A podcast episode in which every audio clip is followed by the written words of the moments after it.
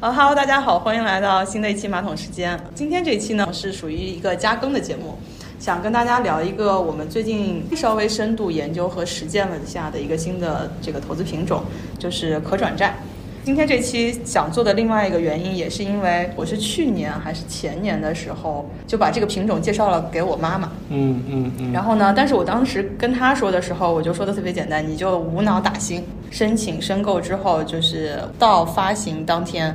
就卖出，嗯嗯也不管它是涨，第二天会不会再涨啊，嗯或者怎么样。嗯嗯最稳妥的方法。哎，对对对，但后来我们有一些朋友，包括托马斯自己，嗯也做了一下可转债的深度研究，所以我们今天想针对这个新的品种来跟大家一起探讨一下，也做一个学习小结。希望呢这期就是内容也尽量能让像我妈妈这样的。普通投资者可以比较简单的上手，然后不一定只是打新这样的一个操作，嗯，还是从基本概念来聊聊。对，那吧什么是可转债？可转债这个是一个什么东西，是吧？对对对，可转债就是从名字上听啊，就也也很直截了当，它就是可转化的这个公司债。嗯那什么叫可转化？它就是包含了两种属性，一个是债的属性，一个是股票的属性。嗯是我们平时最常见的两个投资品种的这个结合体，对对对对吧，也挺像大家一般聊到的金融衍生品的一个概念，嗯嗯就是我们一般聊单一的金融产品，就是什么股票、债券、存款什么的。但是这个可转债，它其实就是可以理解为是一个含权的债券，就允许投资者在规定的时间内把这个债券按转股价转成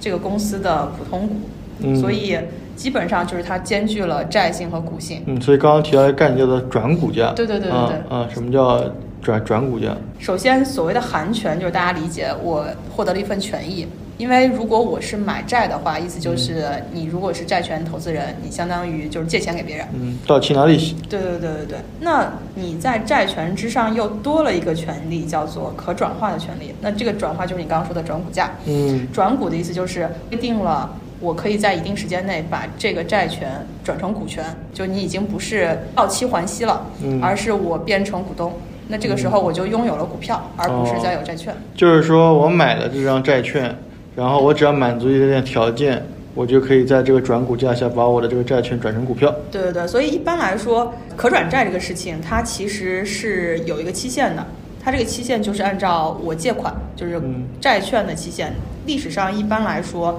期限都是六年。然后它的规定是前半年不能转股，也嗯就是说，我发行上市六个月之内，你是没有办法说我想要行权，就是大家一般听到的我行使我的权利，把嗯这个债券变成股票。那之后呢，在五年半或者是四年四点五年的这个时间段内，你都可以选择按照转股价格嗯把它转成这个上市公司的股票。还有一个，在这五年半或者四年半的时候，你没有转化股票，你每年是可以收到利息的。嗯所以可转债它每年其实是有一个固定付息的时间，嗯，哎也就就是是说它的债券属性。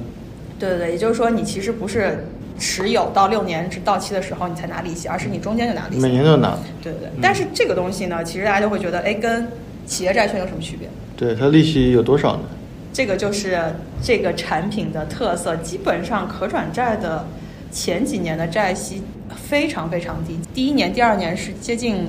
我不能说零吧，但是一左右。嗯嗯嗯很然后低对，可能到后面就会变成百分之二、百分之三，所以它嗯远远低于市场上公司债的一个利息。嗯嗯那大家就会觉得说，那我公司为什么要发这个债？然后我为什么不直接去嗯增发股票、对，定增，或者说股票增发这种事情？它整个财务过程比较慢。嗯对，就大家如果有机会去看一下上市公司的定定向增发股票的这些流程嗯，募集还是挺麻烦对对的。对对，就就跟大家看二级市场上市之前也要排队，也要审嗯批，各种流程还是相对多了。但是你发债就不太一样，发债总的来说现在国家是比较鼓励可转债这样的一些流就融资方式，所以在这个角度，它的流程就会相对比发行股票要更容易一些。但是呢，还嗯因有为因为这个发债的主体都是，不管是定增，主体都是都是这个上市公司嘛，对对对所以其实对上市公司来说，它的这个可能用可转债还是对它来说也是好处更多，也更简单。对，另外一个就是上市公司，大家都知道，如果定发呃就增发股票的话，其实会遇到一个股本增加的问题，而股本增加对于原始股东是有影响的，就是你会被稀释掉。嗯，会嗯摊薄股东的权益。对，这个在公司财务上，就是有一个叫做财务杠杆的问题，嗯嗯也就是说。所有公司借的债，它还的利息是在税前的，所以起到一定的降低税收成本的这样的一个作用。啊，这我不知道。那另外一个事情就是，你免费的借一段时间钱，然后如果你公司再通过转股这件事情，让这些债权人变成了股东，嗯那这个时候你其实就相当于不用还钱了。嗯所以总的来说，可转债从公司的角度来说，是一个越来越多人更愿意用这种方式来进行再融资。那是不是发可转债的公司，其实它资质就不行？因为我们刚刚说了，可转债其实是有一些绿色通道的，从嗯比上市啊或者增发来说，它的监管或者是它的流程会更快一些。嗯，但实际上，如果我们去对比一下那个新股发行、还有定向增发、还有可转债这三个的发行条件，实际上可转债的发行条件并没有很低，它基本上是跟发行首次发行股票一样，要求这个上市公司近一年的净资产收益率是大于百分之十的。嗯，那也就是说，它要保证你能付息，并且在可转债它是一个按债发的方式，所以它会对资产负债表也有个要求。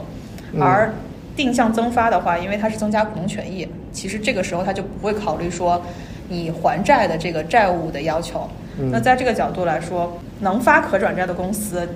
它的条件也还是可以的。至少在他那个申请可转债这个档口，他的嗯这个经营状况是不错的。对对对，特别是资产负债率是要低于百分之四十的，而你首次发行股票的时候，资产覆盖率只要低于百分之七十就可以了。嗯，其实很多这个行业都发不了，比如说像这种地产啊什么的，其实资产负债率都比较高，嗯对发不了这种。所以大家也不用特别担心说可转债这个东西是一个公司变相的去融资，然后不想要还钱的一种方式。从公司的角度，我们说完它为什么要发可转债，我们就来聊聊说你当时是怎么想要说去关注可转债？我关注可转债其实挺晚的啊，第其实前两年，但我知道就是在二零年之前，很火，对火了一对波。，因为收益率很高嘛，就对是很多人收益率很高，但是这两年其实它的收益率已经有所下降回撤了，对对对就是有点降低了。但其实相比于我们的市场上来说，还是不错的。就是我感觉是一个，就是目前这个行情，嗯，然后去做可转债，我觉得可能反而收益会比去买股票什么的好。嗯然后呢，还有一个就是它的这个整个的体感，嗯，我觉得可能更适合小白嘛。就我觉得，如果是一个刚，如果我我如果有有一些刚入门要去投资的啊，我可能会让他去推荐他去投资可转债。如果他一定要去炒股的话，嗯我我会让他，因为因为它还它比较像这个。有一点像股票，但它的风险呢又比股票小。就比如说，你同样是要买股票的话，如果这只股票也有转债，嗯那其实你可以去买转债，因为转债它跟它的正股有一定的同步性。对对对。应该说上涨的时候比较有同步性，下跌的时候呢，它的这个相对来说又有又有债券的保底的属性，嗯所以我觉得其实蛮适合刚刚要去炒股的人去做这个事情的，因为它跟基金也不太一样，因为基金嘛你就没什么操作了，嗯但是这可转债你还是可以频繁操作，它的这个属性又很符合那种喜欢操作的啊人对的呃属性，它的交易费低啊，可以 T 加零的嗯对对操作，对就是那些我觉得特别是新手，又菜心又痒的人。对我觉得因为新手本来就特别喜欢操作，但是。嗯，但是如果你去频繁交易股票，其实成本蛮高的。啊就是就算你去现在的券商，你去交易的话，其实成本还是蛮高的。对对，哪怕你是万级的这种手续对费，对对，但是可转债就会低很多。嗯，其实也就是我记得我应该是一八年还是一九年最早接触可转债，而嗯那个时候就是打新嘛，就是我刚刚说到的。我记得那我第一年去做可转债，应该是一年中了大概十几个，嗯，还是反正就是啊很这这 么多，呃啊那就是感觉就碰上了大年。啊，然后基本上每一个，我记得我第一次买的时候特别搞笑。我第一次买之后，因为可转债，首先大家呃打新中的话是你能中就是十份，嗯然后，除非你有正股的，就是本身的股票持有，那你可能可以去配股。但是如果你就是纯新，就跟打新股票一样的话，你中的是一千块钱。嗯然后一千块钱，我记得我当时都还没有搞清楚为什么，我当时还在想科创债为什么那么贵，就是一百块钱一份，对吧？嗯，然后你上市的时候，你发现它有的首日就直接涨到百分之二十、嗯百分之三十，嗯然后我还在想那个账户那个钱是怎么算的。嗯但是我当时因为是无脑买，所以我给自己定的规矩就是，只要上市它没有就是涨停封盘这种，我只要能交易我就挂单，立刻卖出，嗯不管它后面的行情是什么样子的。嗯就是再去看的话，发现我那一年基本上平均下来，真的收益如果是就百分之二十是肯定是有的，嗯所以嗯光打新你就会赚很多嘛。嗯但它有一个问题是，你中了也就只有一千块钱，所以你一千块钱赚两三百块钱是一个挺正常的收益的状况嗯，但是你不可能中那么多，所以当时就很多人会建议说，你发动全家每一个人嗯都有都去账户对对对，都去申请，然后中了多了就基本上是白送的一个钱。但是现在好像一呃，应该是二零二零年之后，那个可转债的门槛变了，就是它首先是要求你有那个两年的交易经验，对，并且二十日的日均资产要有十万块钱。对但这个十万的资产不是说你都要买股票，对其实你只要在那个券商账户有对就对行对，券商账户里头有设了一定的门槛。对，因为好像参与的人越来越多，大家都似乎发现了一个新的淘金的地方。对，在证券账户里头买可转债，十份起嘛，就是那个十份可转债就是一千块钱就可以买卖了。对，它的其其实比大部分股票还是要少一点。哎，对嗯，然后呢，就是你刚刚说的 T 加零的交易，基本上你可以体验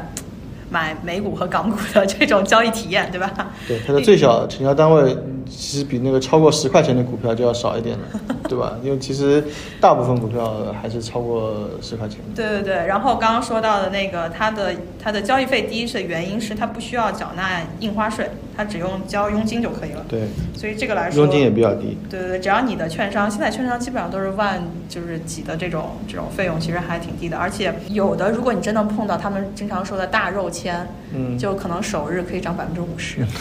就真的是你就有一种今天呃就是请你加餐的感觉了。啊，我是从来没中 过。嗯你你入场的时间有一点晚，因为我感觉好像到二零年之后，就嗯中签的这个这个比例就变小经了。过那个黄金时代之后，大家都来了。对对对对，而且就像你说的，为什么这个我当时推荐给我妈妈，也是觉得这是一个，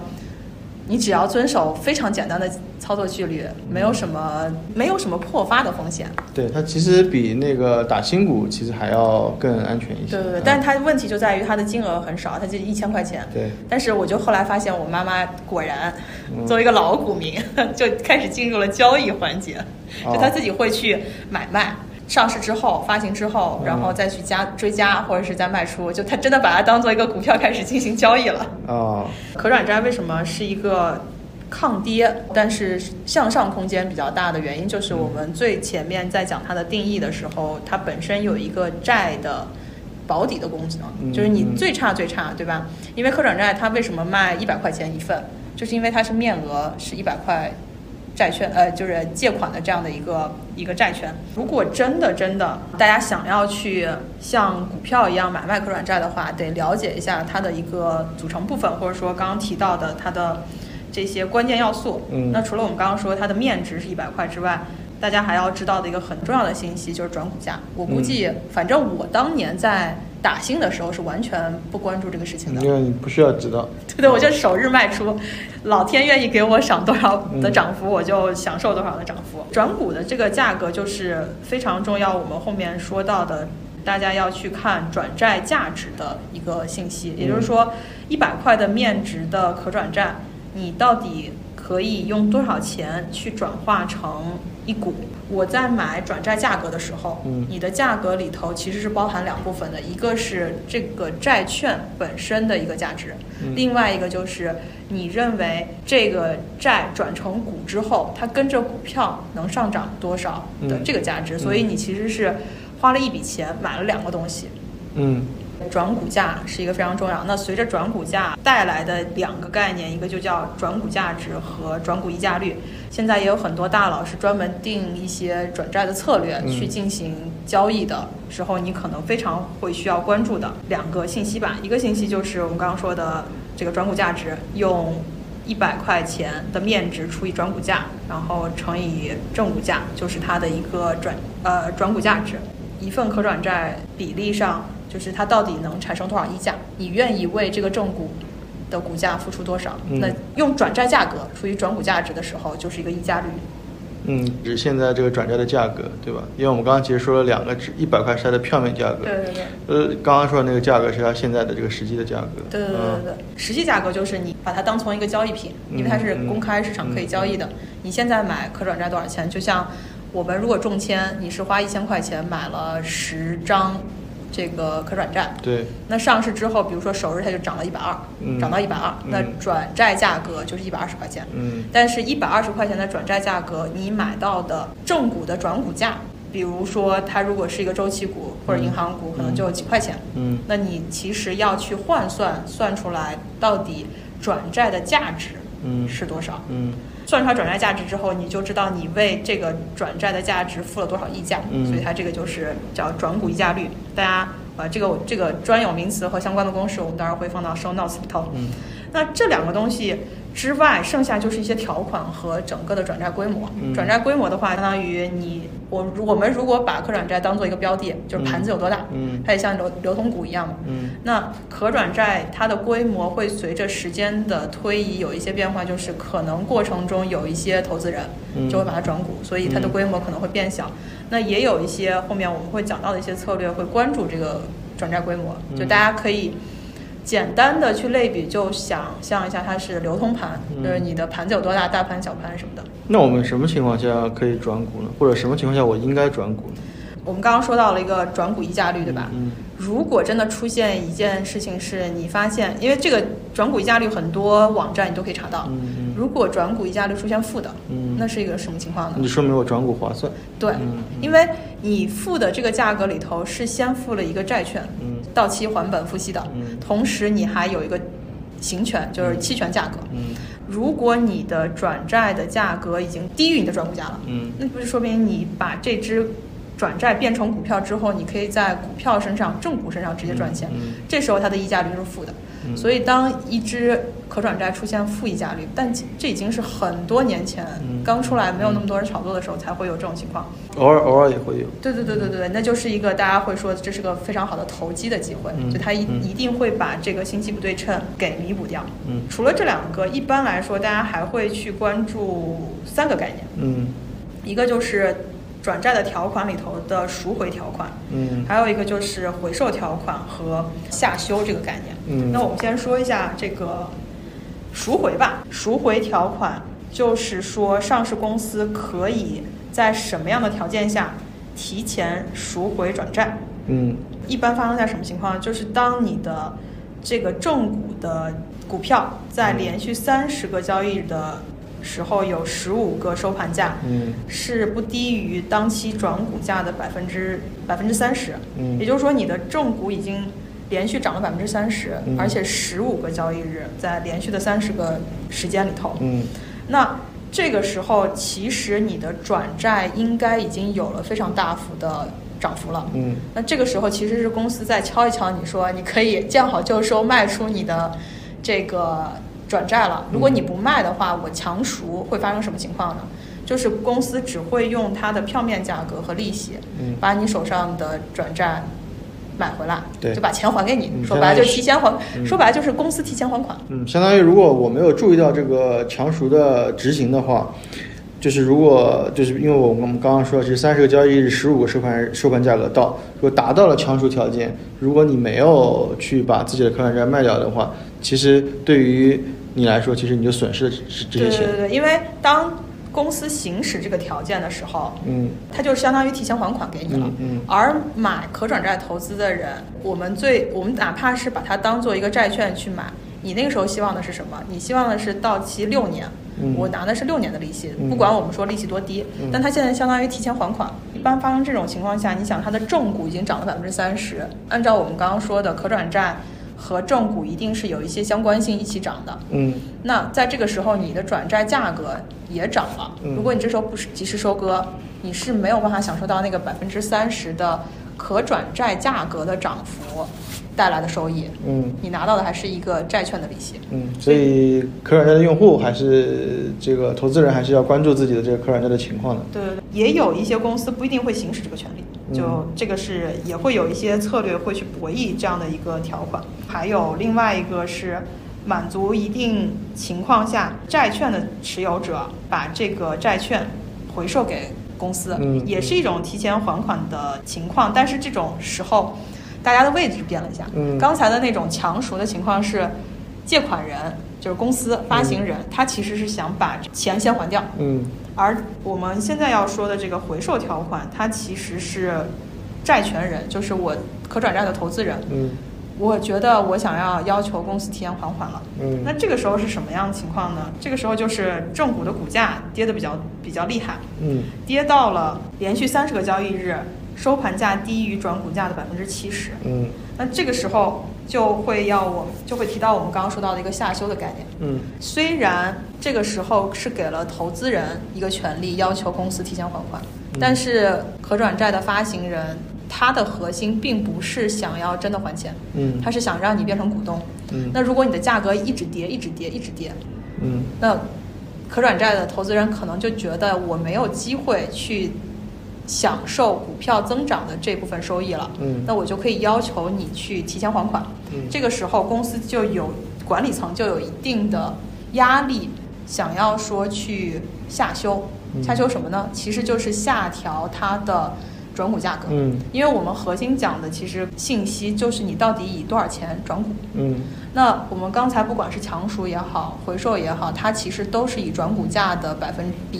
来看，我到底是不是应该触发强赎，还是应该触发回售？嗯那在接近这个机会的时候呢，公司就会有一些动力去好好经营一下自己，或者是采取一些比如说大股东的什么措施，让股价再回升。那这个都不行的时候，它就会把转股价下调。而且如果大家还记得转股的溢价率和转股价值这件事情，它其实都是以转股价格做分母的。嗯那么我们举个简单例子啊，如果你本身最开始买了一张面值是一百块的这个可转债，然后这个时候它当时规定的股票价格转股价格是六十块钱，嗯当这个股票正股一直在跌，那么公司就可以去做下修，把转股价格改掉。那当然有一些相应的条件，比如说不能低于什么二十个交易日的均价和前一个前一个交易日的日均价。嗯假设我们就简单粗暴的说，把那个转股价格调成调低到一半儿，嗯本身就会把溢价率去进行一个相应的影响嗯。那么这个时候转债价格也会随之而产生变化，嗯就相当于你迅速地调整了交易标的本身的价值。嗯很多我觉得是比较高阶的，或者是比较用心研究的投资人，嗯会在呃可转债的这种下修啊、强赎啊这些条件的前前后后去埋伏一些股票。嗯但这个东西对我或者是对我妈妈这样的投资人来说，有一点太复杂。但是大家只需要记住说，如果你想要投资可转债，不是一个纯打新的用户，就是你核心要关注到底转股价格意味着什么，嗯然后转股溢价率它到底意味着什么。嗯剩下你就可以做一些我们即将要讲到的一些策略。打新就不说了，打新就是我们刚刚已经说了，你只要开账户，嗯满足那个十万块钱两年，对然后加二十个交易日，你就可以有这个资格。那么然后你要做的事情呢，就是顶格的去申购，然后就是凭运气，嗯就是每天烧香拜佛吧。我觉得就是一百块啊，不是一千块赚个一百到五百都有。嗯嗯之外呢，就是你应该最开始的时候嗯尝试的一个可转债的摊大饼策略是吧？呃，我做的是低价策略，低价哦策略同时接了摊摊大饼，嗯、我也买了很多只。我觉得可转债，就我们刚刚说了很多可转债的这个概念嘛，嗯因为我们我记得我们之前有一期节目讲雪球，对其实专门讲过期权的概念，对，因为我自己是没有做过期权的交易，哦所以其实我们当时讲雪球的时候，我对于期权，嗯，其实整个理解还是有一点刚入门不是嗯特别理解。但是其实我买了可转债之后呢，因为其实可转债的它的这个一部分机构也对也也是期权的逻辑，就是我我我们刚刚说了。其实我我我对于这个概念可能理解的比原来更清楚一点，就是我们刚刚说的几个条件，先说几个前提吧。因为可转债对于持有人，它的一开始的成本呢是说，它的这个每年的付息是比一般的债券要低的对，它甚至低于你的这个这个这活个期了货呃对货币基金的这个这个这个这个利率了。嗯所以，那我为什么要付出这部分成本来买可转债呢？其实买的就是它的一个期权的属性，嗯，因为它未来可能有机会能够转股，那那它的这个。这个这个这个呃股一性对一百块的这个面值，它会它会大幅的这个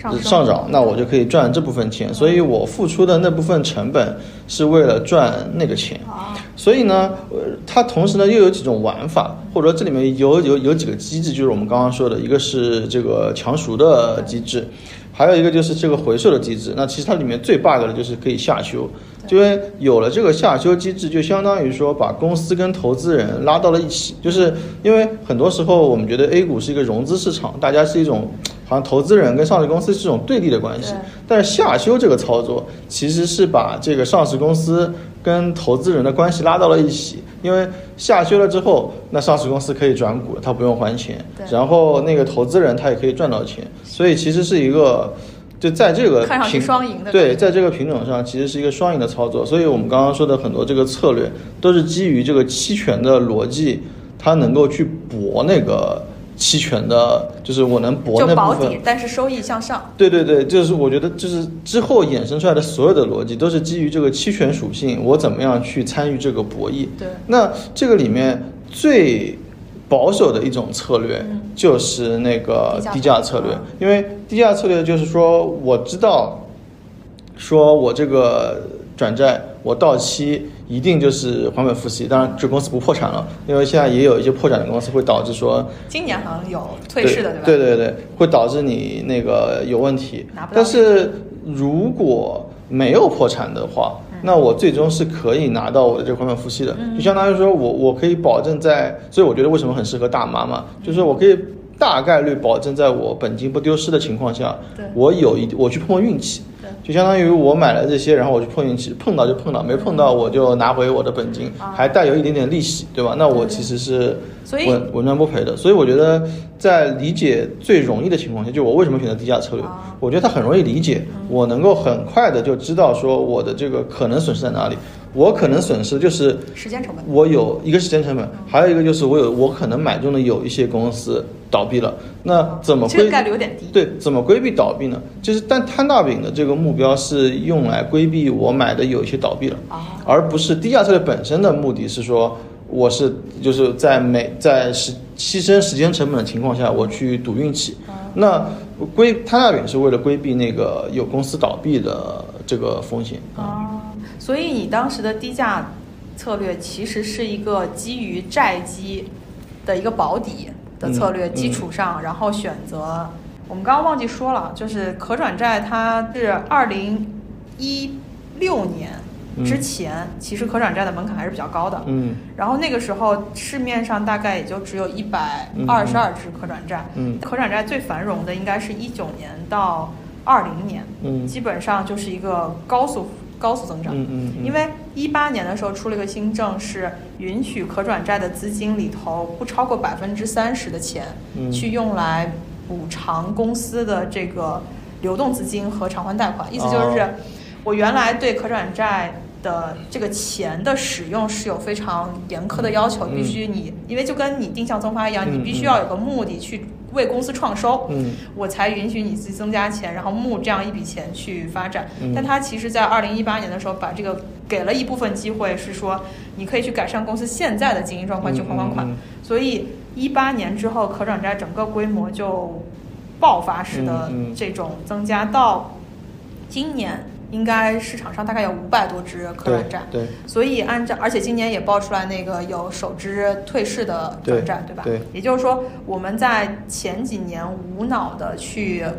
投资这个产品，其实你的风险是非常，就是退市的风险是非常小的。对就像你刚刚说的，我买的是一个债，我把它当债买。但是嗯最后这家公司退市了，然后这个你就变成债权人，那对就开始要走到债权人追偿这样的一个流程对。简单的那个低价原理，它其实就只看转债价格，对因为你相当于就是用现金流折现之后，一百块钱的面值，你到底花多少钱去买？对，那只要你低于一百块钱，嗯或者说我们再给一些时间成本，也就是说低于一百零五或者一百一，其实就是低于它的到期价格啊。对对，你可以算一下，虽然它每年只有可能一或者是百分之二，但是到了第六年，它每年付息，你大概算一个这个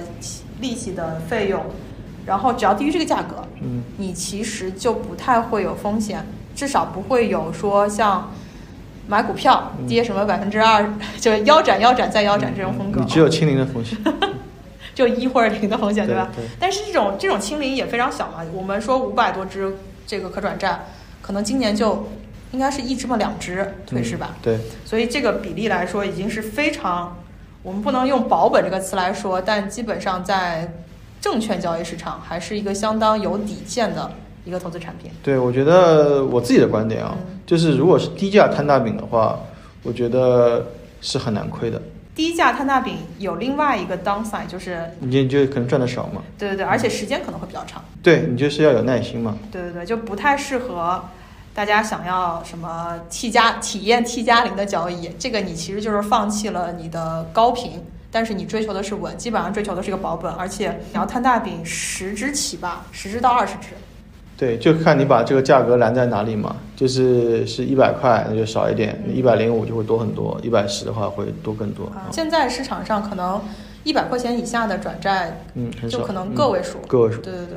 但如果到一百零五就会多很多，你基本上可以到二三十只了。对，但是还有一个，我们在每次聊策略里头，还有一个很核心的点，就是你什么时候卖出。嗯，比如说我们刚刚说的，一百块以下，你其实卖出的空间很大，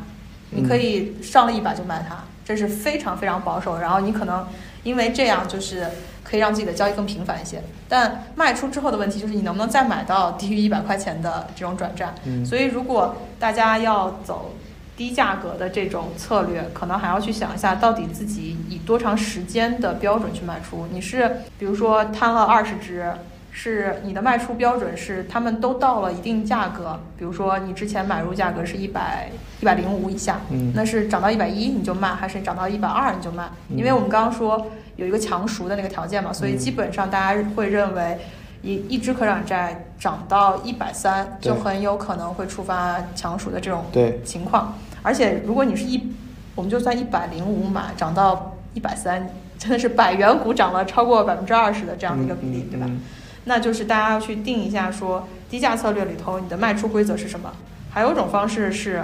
你可以每个月轮，嗯反正你在最低的前二十我就买，嗯，然后如果你出去了，那就说明你价格已经涨上涨上去了嘛。对，然后你就把它卖掉。其实这也是一种轮动的策略，就看每个朋友他们自己选择的。除了低价策略，其实可转债还有个特别火的策略，就叫双低，对吧？嗯嗯。那另外一个低是什么低呢？另外一个嘛，就是那个溢价率嘛，对吧？就是因为可转债两个属性嘛，一个是债性，一个是股性嘛。那债性其实就体现它的那个这个价格上，就是转债的价格上。然后它的股性主要就体现它的这个溢价率上，嗯，对吧？就是它跟它的正股去比，它就是刚刚说的那个那个那个溢价率有一个公式去算算出它的这个溢价率，主要是体现它的股性，因为最终它要转到呃达到那个转股价，它的这这溢价率会会不断的不断的变小嘛。嗯，看那个可转债比较经典的策略双低策略的时候，都会看一个四象限的图，嗯就是把转债价格作为横坐标，把溢价率作为一个纵坐标来划分四个象限。那我们之前讲的低价策略其实就是全部在左半边，嗯但是左半边里头它也会分两种情况，一种是高溢价率，一种是这个低溢价率。嗯那我们刚刚说了，高溢价率的时候，在转债价格低的情况下，因为转转股价高于正股价格很多，导致你的溢价率比较高，嗯购买的空间就会比较小。嗯而如果转股价是非常低于你的正股价的时候，那么这个时候就是双低，就有更高的安全垫去搏正股价格上涨的这种高收益。嗯所以在左下角的这个低价格、低溢价率的嗯这一些标的，实际上是可以有债券做保底，嗯然后就是上不封顶，你正股往上涨，虽然我们说可能会涨到百分之三十的这种嗯就是强赎，但强赎它也不一定是一定会触发，对所以这个空间至少百分之三十起。嗯，所以当时一八年或者是更早，那个雪球上还是极速路上有一个大佬嘛，叫凌波，嗯就是他发明了这个双低的一个策略，大家现在也可以去极速路嗯上面直接它就有一个帮你算好的这个就双低的指数，你对可以按这个来来做一些现商业在可能可转债投资者双低对他来说是一个基础中的基础了。啊，但是有很多人开始知道双低这个策略，嗯，就有也有一种声音是说策略是不是开始失效了？因为对你越多人采用这样的方式，嗯这个可能性也就会就是空间也就会变小嘛。对，那除了现在双低它在市场上的应用来说，还是会有一些变种吧？对，那大家之后，其实我觉得任何的策略，只要是有人参与之后，所有的策略都会变得复杂。嗯，就是双低之后，双低其实是现在的可转债投资者的一个基础，啊它就会在这个基础上叠加一些其他的因子。嗯，就用我们刚刚说的，其实我们刚刚说的都是一些影响可转债的期权概念的这个呃因基素基础因素吧。因为其实所有或者大部分吧，就是不是基础参与可转债投资的这个投资人，嗯他其实他想要赚的都是这部分期权带来的价格，嗯他都是想赚这部分波动，或者说能够涨到转股之后的这部分，就是一百到一百三之间的这个这个钱，嗯那无非就是你多多多短的时间内能够赚到一百到一百三这个里面钱，或者当然也可以赚赚赚赚上面钱，对就是不同的策略了，所以就会衍生出不同的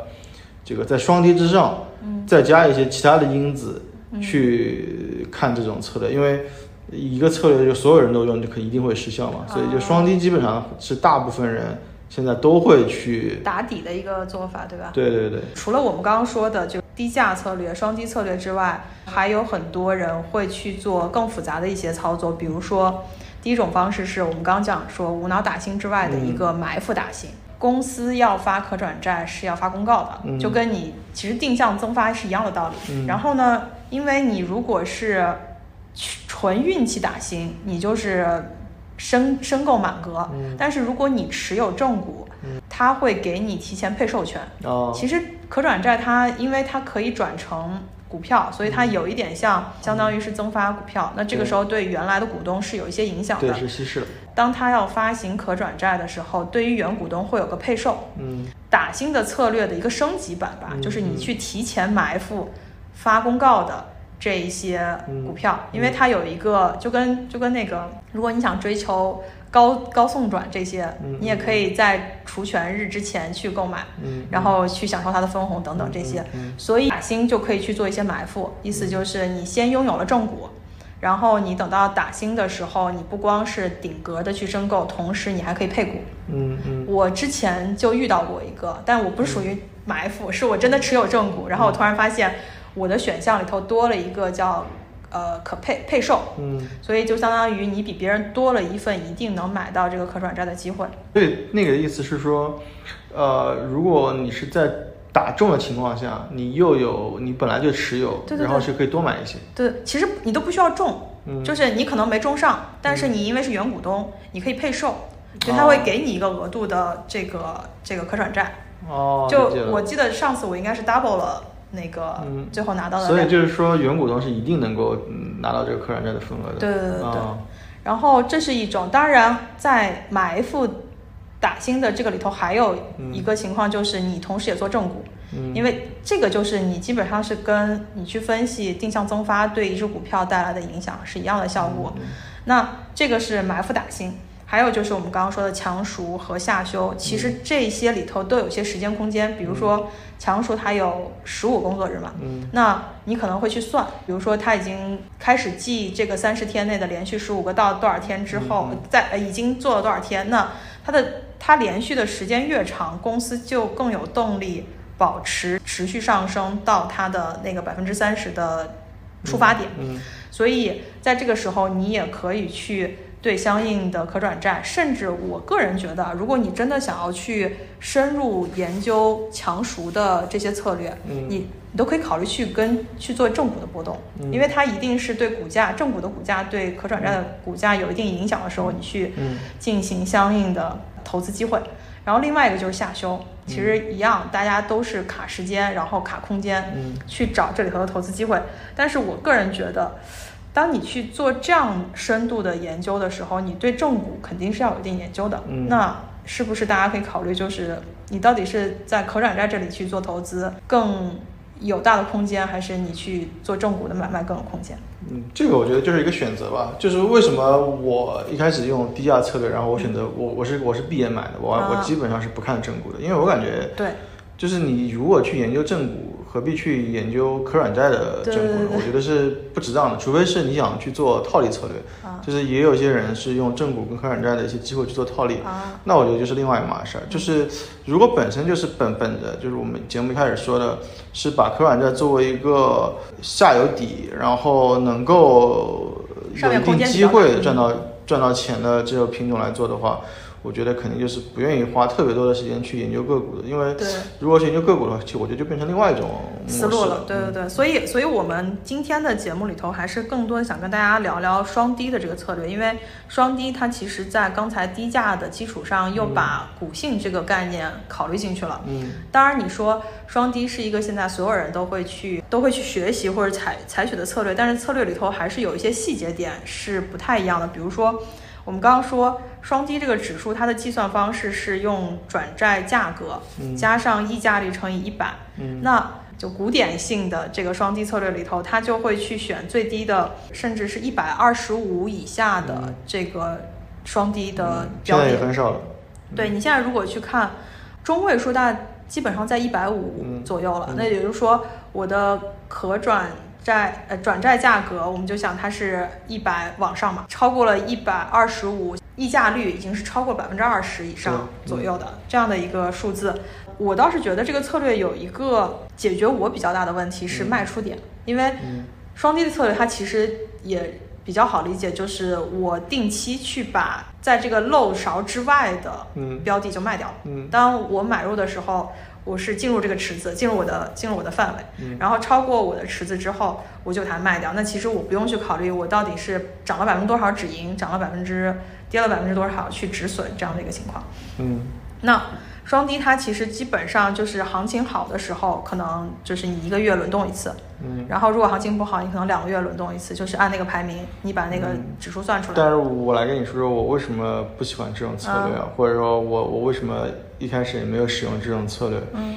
就是一个一个轮动个数的问题。啊假设啊，如果我们选择这个一百十到一百二之间的这个标的去做轮动的话，假设它如果是有一百只的话，嗯那如果这个轮动策略只只买二十只，嗯那其实你要筛掉其中的八十只，嗯然后呢，这二十只呢，其实是它的这个可转债价格会波动的。嗯那假设我每个月这个轮动一次的话，那其实我在轮动的时候，我有一部分是要是亏损的，对对对对对。就是我其实是不愿意承受这个亏损的。啊，所以就是因为我觉得啊我愿意做的这种轮动策略，就是我知道我这个亏损是能够通过别的盈利补回来的，那我就会认可这个策略。在没有特别呃相信或者说理解这个策略之前，我觉得我不会这么做。所以我为什么选择低价策略？我选低价策略有有有有几个原因，一个呢就是就我们刚刚也说到了，就是你你一百以下的这个可转债很低，嗯其次呢就是你可转债的这个。就是它的优势嘛，就是本身的每个价格就嗯最小单位就一千块钱嘛，对吧对？所以其实哦比如说我定一百零或者定一百的话，我其实可以把下面都买了，嗯嗯也没有就对我资金的总的体量的要求也不是啊很高。对另外呢，就是它是下游底的，嗯，所以会导致说我的这个我是不会亏的。嗯那这样的话，你的持有心态会不一样。呃另外，我其实还有一个看法，就是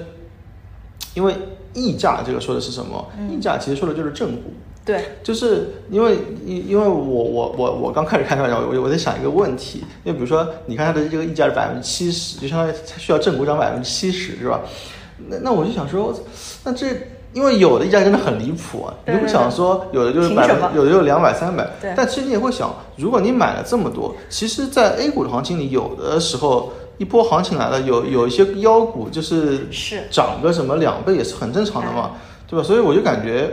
哎但就是你就因为你既要又要还要了，你知道吗？对，所以我我所以，我为什么没有选择那样的轮动？我觉得那样的轮动，一个是我不能理解，嗯啊其次是我觉得我我没有办法确信说主要是你没办法确信他能够赚更多的钱，但是呢，在这个轮动过程中，我又我又会有一部分损失啊所以我是嗯，我觉得如果我没有在对这个策略的逻辑理解的更好的前提之下，嗯我是不会用这样的策略的。但是我后来去看了一下，我觉得这个呃投资是一种实操加嗯学习理论知识和实践知识的一个结合。嗯就很多人是要在买卖过程中去理解到底它的那个呃双低轮动策略里头的意义。就像你不够嗯嗯嗯足够了解它的时候，你可能是不太敢的。嗯嗯，但我可能浅显的从我的角度去理解你刚刚提的几个问题啊。第一个就是关于你到底亏损的那部分钱是什么，因为我后来看他们就是宁波在一八年。左右更早去出这个策略的时候，他后面还有几次回答问题，嗯就是解答那个网友提问的时候，他说他的这个双低当时找的就是一个偏离比较大，他他认为胜率最高的一个策略。嗯他为什么找了就是我们刚刚说那个象限的最左下角，就是溢价率低的时候，我的那个安全性会比我溢价率高更安全，那因那为那当然，所以，但是你的困扰在于，你卖出的时候可能是会有亏损的。对但是它其实就是，我觉得就是很多很多策略回测之后说，嗯我大概有百分之多少的概，就胜率到底是多少？嗯那它其实首先它卡了一个那个双低的门槛，嗯就是他在他的那个策略里头是这样说的：我是算了一个双低指数，然后他还定了是我在这个里头排序看中位数。嗯如果我的中位数已经超过一百五，就是我们基本上现在的一个情况，那它其实对它筛选那个标准就有一些调整，因为它最早的筛选标准是我的双低指数要在一百二十五以下，嗯我才开仓，嗯我才开始买。然后涨到一个比例，基本上我现在有点不记得那个数字，但是涨到那个数字是应该它用一百三回算出来嗯之后得到的。那它这个网其实就漏掉了你刚刚说的那些成长股，就是嗯我高呃高溢价高呃高溢价高价格的这些所谓的风险比较大的妖股，嗯那这些妖股是能赚钱，嗯但是在他的策略里头，他认为我做大概率正确的事情，嗯所以我用双低，并且加上市场中位数这个方式来判断，第一我的市场够不够呃是不是很热，嗯因为它当整个市场中位数达到一百六还是一百七的时候，它就空仓了。嗯。它就不再持有，就它有一个卖出，对逐步卖出的我我我我当然理解双低，其实我我觉得双低才是一种既要又要，所以我把双低的其中一低都舍弃掉了，我只选择了低价，哦但，就是是那你这样就有时长的，对啊，就是就是我的我的选择更保守嘛，啊嗯就是就是我觉得我在没有更好的理解低溢价之前，哦我就不会用这样的策略去做这个事情。这个就有点像大家去买基金时候的一个逻辑。你纯买低价的时候，它就是一个偏债的产品，嗯嗯然后你其实已经放弃比较大的股，就是股性嘛。嗯但是双低的那个低溢价，它其实就是还是在一定安全垫之上去追求它正股价格和转债价格一起向上涨的这个空间，嗯但是它同时又用它的市场的一个整体中位数以及它的那个双低的标准。去控制第一，它的安全，它的股性的安全性有多大，以及它股就是那个股性涨到多少，它就应该卖出。然后我那天是在想另外一件事情，就是关于因为你的双低，也就是你的低价策略里头，嗯是你的卖出其实是有一个标准线的，意思嗯就是我这个价格涨到百分之多少，或者涨到多少钱我卖。嗯嗯第一个是它有时长，但好处是你避免了亏损，其实你基本上知道你最多亏多少钱，嗯但是同时你你让渡了一些时间成本。嗯而双低的呢，它双低配上轮动，我们先不说后面很多升级版，就是在双低的这个渔网里头嗯加了一些筛选条件，不管是加什么换手率，嗯然后还加什么规模嗯或者加价格，其实就是大家把那个网的密度织成什么样子。然后在这个上面，我觉得它那个轮动的策略其实是就像我说的解解就是解决卖点问题。而一个策略，它不可能做到全胜的卖出，嗯它就是拼一个概率是，就像你说的，我卖出的那个收益一定能 cover 我损失的收益，那么我这个组合的策略的收益率一定永远是正的，嗯那就是你的那个策略是一定会正，因为你其实放弃了它亏钱的那部分的，嗯嗯但是同时你的时间成本和你的轮动就你你就你就让渡了嘛，嗯其实有一点像你到底追求的是债的贝塔，还是你在追求债的阿尔法？嗯那回过来说，因为今天我们总的来说还是想给我妈妈这种投资保守的人，啊嗯嗯如果我觉得是我妈这样的投资者，我觉得她是一个应该是风险偏好很低的，所嗯以我可能更推荐她去做那个低价策略。嗯而如果他真的是很，就是投资寂寞了，因为你要等很长时间，可能你都不会换，因为你就是摊，比如说十只、二十只，嗯然后没涨到价格，你可能就不动。那可以拿一部分的资金体量去体验这个其他策略。对，这这个我还要再补补补充一下。其实我嗯们刚刚也聊到了低价策略的问题，最大的问题就在于现在有一些公司真的有可能倒闭啊对所以我我我我我觉得啊在现在的这种环境下，你很难说低价策略是一个怎么绝对安全的策略，啊就是低价策略加上摊大饼策略的嗯话，那可能是一个相对。就是因为为什么低价嘛？低价的总有原因的对低价的原因还是就是这个公司是有问题的，啊所以它是低价。就是我们可以很明显的看到，就是一百块钱以下的这个公这个可转债，要么就是 ST，要么就是公司这两年嗯啊亏对损，对对嗯要么就马上要 ST 了，或者等等，就是都是有各种各样的问题导致它是低价的。所以我其实我也在想说，如果是你想超过一百块的这个，就在在一般来说就相当于。因为价格其实反映很多信息在里面，就对就是要么就它这公司经营改善了，就可能要扭亏了，或者怎么样，要要要摘帽了等等。它其实是相对来说，它的这个质量是比较好的，所以其实反映在这个价格里的。所以我感觉就是你你很难，其实我我们刚刚说到双低嘛，其实双低我觉得里面其实一一部分也隐含了这个公司的质量的问题，因为纯低价真的是跟原来的逻辑有点变了，因为纯低价真的有可能我觉得暗示着一些风险嗯就是我觉得未来。我不知道五到十年吧，可能真的可转债里面又出现了第几只、第几只这样啊这退个市的退市的这个对对对这个，又如再把这部分退市的这部分也包含进去的话，你再去回测，很有可能那部分的这个这个收收益率就会降降低很哦多。因为假设啊我们真的就买什么，如就按我刚刚说的什么一百以下、一百零五以下嗯买，那每年可能固定有，比如说有百分之一嗯或者是千分千分之一的这个，就是比如说现在只有五百只嘛，嗯比如千二吧，就一一一年有有一只倒闭的这这种这种这种这嗯种情况。那真的可能那个策略里，我们又是以多少钱以下就都买的话，对，那这个里面就会这都是本金亏损了，对吧？嗯，就就不好说了。也是市场在变化，你不可能永远找到唯一有效的一个策略一对直对用到底。但核心点，我们今天跟大家聊双跌哈，跟大家聊可转债，就是想讲清楚它的一个原理出发，包括我们嗯刚刚讲，可能这个时候稍微也铺垫，顺便。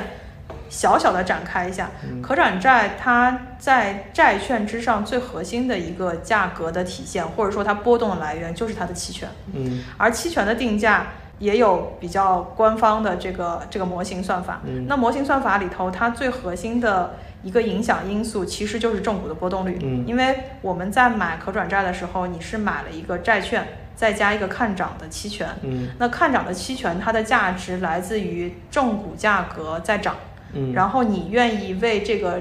往上涨去付费。看涨期权它的一个，如果大家稍微搜一下图，你就会看到它那个收益曲线是下面的亏损是一条横线，嗯因为你最后不行权，你就是亏了你的那个期权价格嘛。嗯嗯那你往上的话，其实是只要高过你的那个转股价，嗯再往上走，其实你都是赚钱的。嗯那从这个角度来说，期权的价值折下来，一个很核心的影响因素就是它的转股价格和正股的股价波动率。嗯这个也有相关的 BS 模型，大家可以去稍微研究一下。那么从这个价值，你就可以反向的定义出来可转债到底值多少钱。嗯但是这个里头最难以确定的就是正股的波动。嗯如果大家能知道正股的波动，不是你直接炒正股就对更合适了嘛？对，但回过来说，现在的市场上越来越多的人会在双低的这个策略上面再去做一些开发。那嗯这些开发就是要建立在大家非常理解溢价率到底意味着什么。嗯，那你对溢价率有了理解之后，你本身会去再关注的就是一些条件筛选，比如说你可以把 ST 的这些正股是 ST 的去掉，嗯同时你可以去把比如说换手率比较低的，因为可能我们会认为这个成交必须要有交易，你才能有一定的活嗯跃，把这些条件加上。但是同加的条件越多，你有可能最后筛出来的标的就越少，那嗯标的越少就不符合摊开更多的这个投资来去抵抗风险，所嗯以可能要在这个条件和结果之间做一个选择。嗯所以我看到基本上在双低之上做一些优化的这些策略，基本上的这个规模应该就是五到十只，嗯时间长短也是大概